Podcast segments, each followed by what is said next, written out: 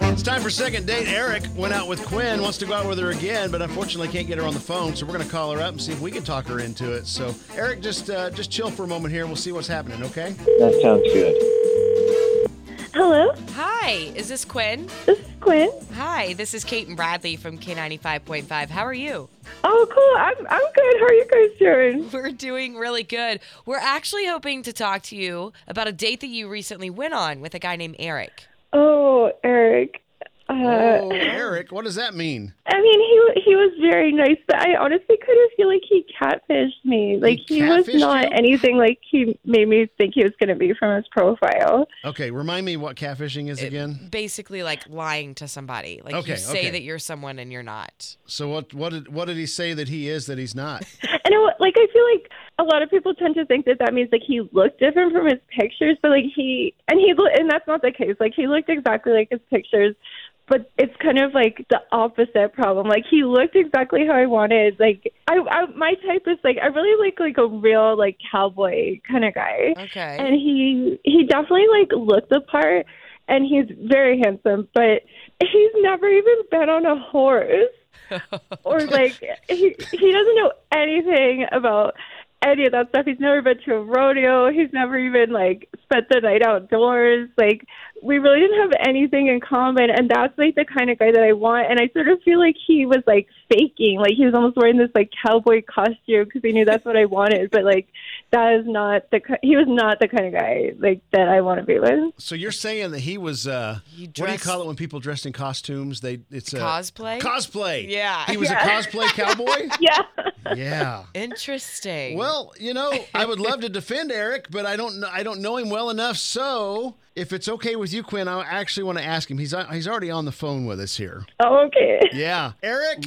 Yeah, hey. All right, buddy. So we want to get you a date. We want to work with you here. What's up with the cowboy looks? Do you are, are you a cowboy? Let's just ask you. I am, but I'm a busy cowboy Oh. and I have multiple things going on and so I can't just be that. Like so Quinn, you know, I'm I'm paying off student bills right now, my student loan. I'm I'm working real hard and I'm trying to build something. In my future what I see is me being able to own a real ranch and sort of transition to that. Yeah. And you know, it's kind of like I'm doing preliminary work, but it's not fake to me. It's a real thing. I'm just, you know, when you say I'm not a real cowboy, it kind of bothers me a little never bit. you even know. ridden a horse. Like you, you could have taken lessons. Like I've been riding horses since I could like walk, and like, like you don't have to already own land or own a horse, but like you should like at least like know about that stuff and like be involved in it. And, like that, it's like very much a culture and like a lifestyle, and it's not really something you can just kind of like throw yourself into like when you're ready. Like I feel like like the older you get, the harder it's gonna be to learn that stuff. Let me ask a question here, Eric. You said you're gonna you want to own a ranch one day. What's your life on that ranch going to be like through your eyes? Well, I mean, all of the ranch